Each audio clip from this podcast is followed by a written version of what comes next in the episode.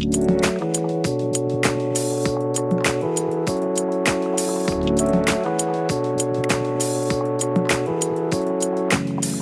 to the Medical Management Podcast, a podcast focused on helping you level up your practice. Through interviews with some of the most successful leaders in the industry, we help uncover resources, tools, and ideas to help you level up your practice. Thanks for tuning in, and we hope you enjoy today's program.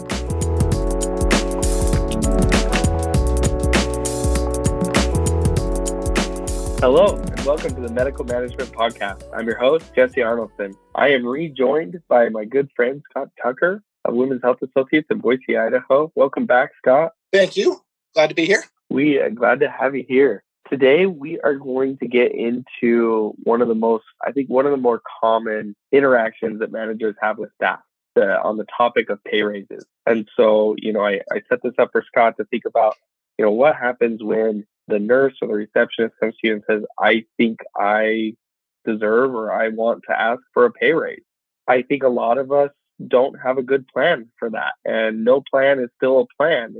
It's a plan to flounder and either negotiate poorly or, or make the employee leave unhappy or or give them more money than they should. so tell me a little bit about your approach to when you're asked about pay raises. So I think the biggest thing, and, and, a lot of this has been through the school of hard knocks, but it first thing I can say is just make sure you have your facts. So right. I know here I I watch the market value, fair market value for all of our positions, at least semi-annually, usually, especially over the pandemic, because it seems like they were changing monthly. I was watching quarterly. Right. I keep those ranges so that I kind of know where everybody's at. And and one way to kind of curb off people asking for a raise or feeling like they're being underpaid is I make adjustments throughout the year. So if the market shifts up and some people are not within market range anymore, then we adjust them. I mm-hmm. will say during COVID, I didn't do it quarterly because they were going up and down. But it seems like things right. are a little more stable right now. But I have a feeling it's going to change as we're we're all experiencing with the uh, generation of resignation. mm-hmm what that does, and even if everybody isn't getting adjusted because of you know market changes, let's face it, they all talk, and so they know, they hear yeah. it, they know we're watching it, they know we're we're making the market changes. So that's I think the first kind of proactive step we can do. The next is really just making sure you have your facts available. So not only market range, but also look at it all of the benefits that you provide that you're providing on, on the employee's behalf. And, and they can be everything from PTO days to paid holidays to paid breaks, in office services, health insurance, retirement, all of those things that have a have a dollar value associated with them. Those are big numbers you need to have. And yeah. the approach that I then take with people is if we ask if they're coming and feeling like they deserve a raise, we talk through it. I want to hear them out. Let them, yep. you know, explain what they're feeling, why they're feeling the way they're feeling, and have them give you a number. Because a lot of times it's, well, I just think I need a raise. Okay. Well, how much? Well, I don't know. You need to figure that out. yeah, right, right. no, no, wait a minute. That's not how it wait works. yeah. Um, and then the next step of that is asking where are they getting their their numbers from? And it's usually well, my friend says this and they work here. Yeah. Okay, yep. great. So let's go through and and I have this exercise that I take people through of okay, let's look at your hourly wage and then let's look at health insurance. So we cover X amount for you. Over here, what does that look like? Oh, you have to pay $100 a paycheck. Okay, so there's money right there. You know, in office services, we we have part of our employee benefit plan is a certain dollar amount attributed for each each employee to get an office care. Well, that has a dollar value to it. And so then I what I do is I go through this whole step with them and we set things out side by side so then they can really compare and look at and because those have dollar values to them, you can then back them into what it equates to per hour based off the hours they work. And uh, it has to come back to that language, right, Scott? Like right. it has to come back to the hourly language because that's what everybody understands and goes off of. Right. Absolutely. And so we can attribute that to, uh, you know, yeah, you're you're making X dollars an hour, and while you might make uh, the the latest uh, one that came and talked to me, she was going to make seventy five cents more an hour. So I said, okay, let's let, let's okay. look at it. What it really came down to when we went through and compared truly apples to apples and the benefit structure and everything, she still makes three dollars and fifty cents more an hour here than what she was going to make at this other clinic. But it was enticing because I'm going to make 75 cents more an hour. right, right. But at the and, end of the day, man, that paycheck doesn't go as far. Yeah. And then for some reason, to that next step of, well, I'll have more money in my bank. Well, let's break that down because for health insurance, you've got to pay this. We, with a 401k plan and with pre tax allotments that we do, you know, for part of our benefit plan, I also back out and show them that we reduce their taxable income, which actually gives them more money than just getting 75 cents an hour. And going right. through those steps with people and and you just find that most of them just have never put two and two together. They just hear mm-hmm. the hourly thing and then that's all they're focused on.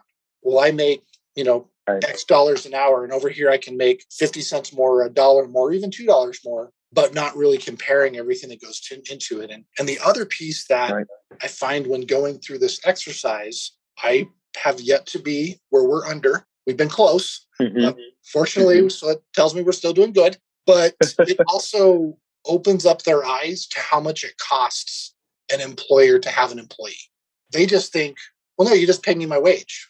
No, and so we'll no. also go through that exercise as well as showing, well, here's how much the employer taxes are. Here's how much workers' comp is. And while this doesn't go into your compensation, these are the expenses that the employer has. So when you know you're talking about 50 cents an hour, this is the downstream of what it really turns into for an employer.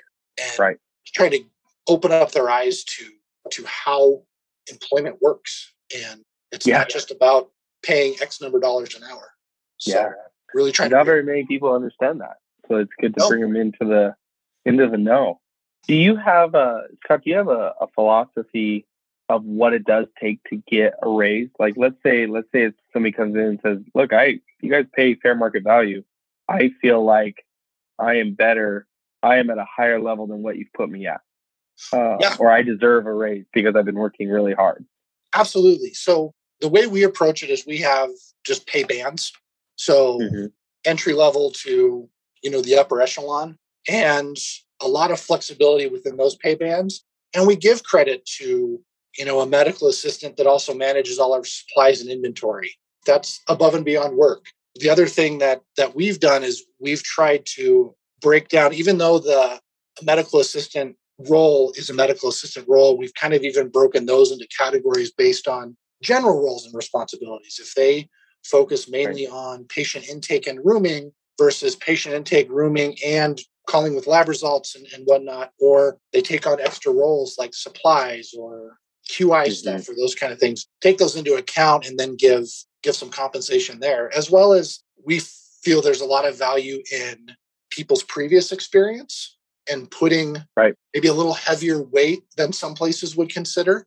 And that's just to attract experienced, qualified staff. And we want to recognize that if they worked, you know, out of state in a specifically like WHA in a women's health office, there's there's value to that that they should they get compensated for. Absolutely. Can I share with you? You know, this is just an example, but I'll, I'll share the example that I put in a couple of different clinics of what does it take to get a raise. I think I have three reasons. One would be your normal annual, because I I, I think that there should be a cola because it just gets more expensive to live every year. Two would be if your job changed drastically. You know, like if we were going to add the above and beyond stuff that you talked about, or let's say we moved somebody from reception to care coordinator or from nurse to lead nurse, you know, we're going to add money to that. The third one would be the market value. You know, are our pay scales fair market value? And did we put you fairly in the right spot in those scales? And I try and have those ready. Like they're they're just simple rules, simple ways of doing it because you got to have an answer. Because if you if you fumble and then end up not giving it, the impression is, well, we thought about it and you're not worth it. that's absolutely uh, that's so bad. That's why most people most people's experience is I ask for a raise, I get told no, I'm going to go elsewhere. Right. And that is the risk that I think people, these managers, you need to have a plan because it's not just a one off conversation. Can I get through this awkward conversation and get to the other side of it because I'll be okay? No, this is a very high risk moment where this person could turn over if you do Especially it wrong. right now in the current yeah. environment of, of leaving and, and whatnot. I, I think the other piece, as we were talking about earlier, when you start the conversation with, explain to me, you know, kind of what you're thinking and where you're Mhm. feeling you're being undercompensated and what's that number that puts that you know it sounds bad but it puts it back on them and then they're engaged in that conversation and it gives you time to Right. react it gives you time to get a sense of where everything is at if they come and you know say well i feel like i you know i'm a i think the one you hear the most is well i'm good and i'm loyal okay Right. you've been here for a year so and that's not worth five dollars an hour more right. Oh my goodness. I love that. I think the one that I had that probably bugged me the most was somebody came and they and they were very genuine. They were very sincere in what they were saying. Said, you know what, I've I've worked my butt off. I've worked really hard. And in my head, and I don't say this, but in my head, I'm like, well, what if you hadn't, I didn't realize that, that I could have come back to you and said, "Hey, we're going to pay you less." Um, and that's just the jerk side of me, and I keep that very much, uh, you know, suppressed inside. But I think my explanation to that person was, you know, working hard is the prerequisite to just staying here. Like that is that's what it takes to keep your, you know, stay employed here. And we're going to make this an awesome place to work so that you want to be here. You want this to be your your place of work and not on the the assembly line uh, doing frozen chicken meals. You know, we want you to enjoy it here. But just because did your job well, that that's not that doesn't fit into the rules. Like the the philosophy. Here's the philosophy. Let's let's figure out where this sits. I didn't come out on top on that conversation. The person ended up leaving. So I probably did say something offensive at that point. Well, I think to add on to that, that's that's where you're you can lead them there without having to tell them, and that is what additional you know things have you provided outside of you know your normal normal everyday function. Are there other things that you want to do? Do Yeah. You want to take on more responsibility because I'm all about it. Yeah, absolutely, and I, I think that's the key, and especially with the generations we're seeing now is you know not not in a, a negative way, but they just don't know. They don't get it. This this is a foreign concept to kind of a, a deep understanding of what goes in to make the wheels turn. But more importantly is, and uh, you know, we we saw it in our previous podcast talking about the No Surprise Act. They're very much into this. They want to have more details than what maybe historically other generations did. So we have to adjust to that. It's an informational. What is it? We were in the indus- industrial age. Now we're in the informational age, and people Yes. want they want to know. Yeah, absolutely. And I want to, you know, to the point that you made earlier, Scott, that people talk. I think that it's always been good general practice to pretend that if everybody's pay was posted on the break room fridge, would you look the people in the eye and justify why they make what they make? Mhm. And I've been in some clinics where I couldn't do that. You know, maybe it, it had been set a certain way that I didn't have much control over. And, or maybe, you know, in my younger years, maybe I gave more money to people I liked. I, I can admit that.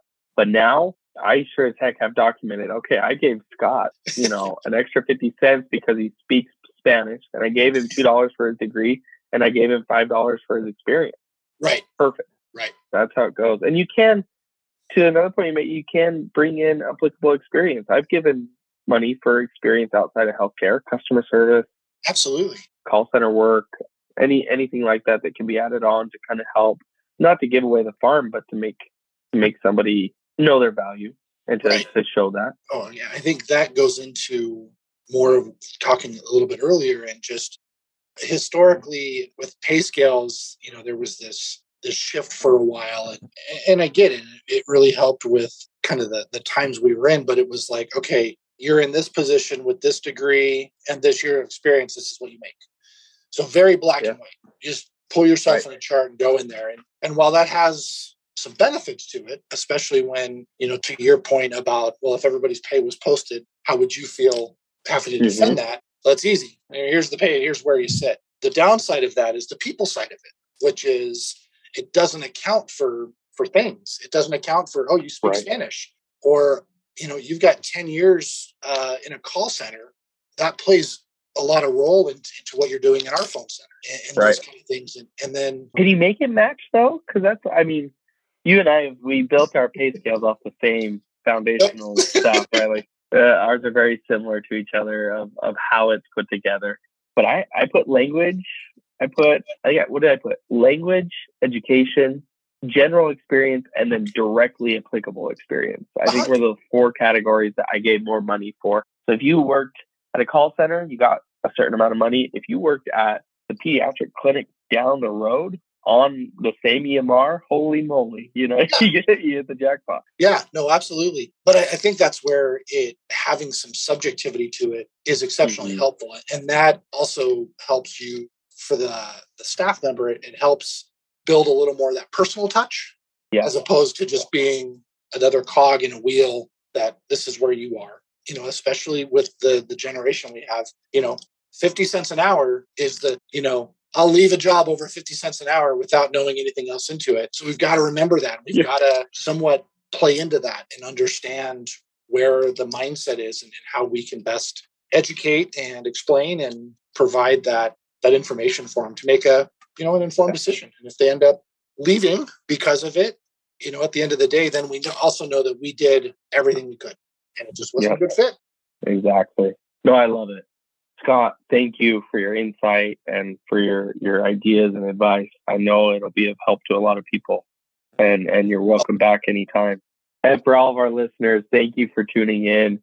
Please make sure that you take this subject seriously because it's a high risk situation where you quite easily could be the last straw that kind of pushes that employee, good employee to turn over. And, and that is not what we need in this time of, Scott, what did you call it? The generation of resignation? Generation of resignation. Definitely don't need any more reason to have to, to be in eh, recruiting more than you need to. So guys, for anything that MedMan does, the show notes to this episode and any other, please visit us at medman.com uh, and we'll see you next time. Thanks for tuning in to the Medical Management Podcast. We hope you enjoyed today's featured guest. For the show notes, transcripts, resources, and everything else MedMan does to help you level up, be sure to visit us at medman.com.